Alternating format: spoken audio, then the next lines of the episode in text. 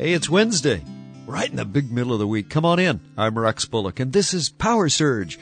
I want to give you a lift today. Luciano Pavarotti, who's, you know, one of the great opera tenors, recounts the story of how his father urged him to pour his energies into developing his voice.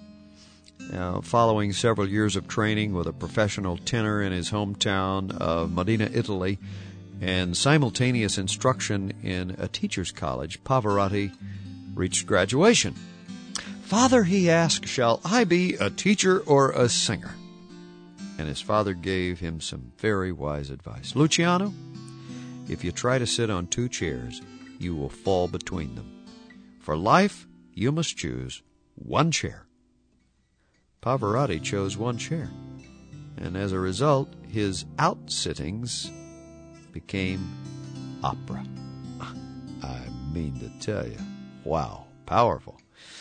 Choosing one chair describes what God asks us to do. Jesus said, No one can serve two masters.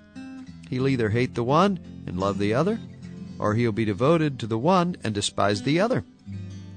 It's amazing to me how many people try to involve themselves equally in the world and in the kingdom of God, and they end up frustrated.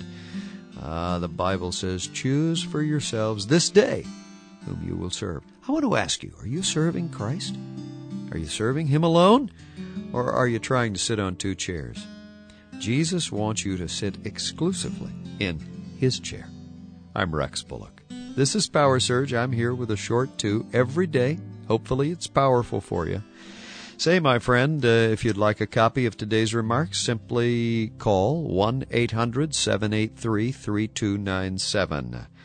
Our website address, www.powersurgeonline.com.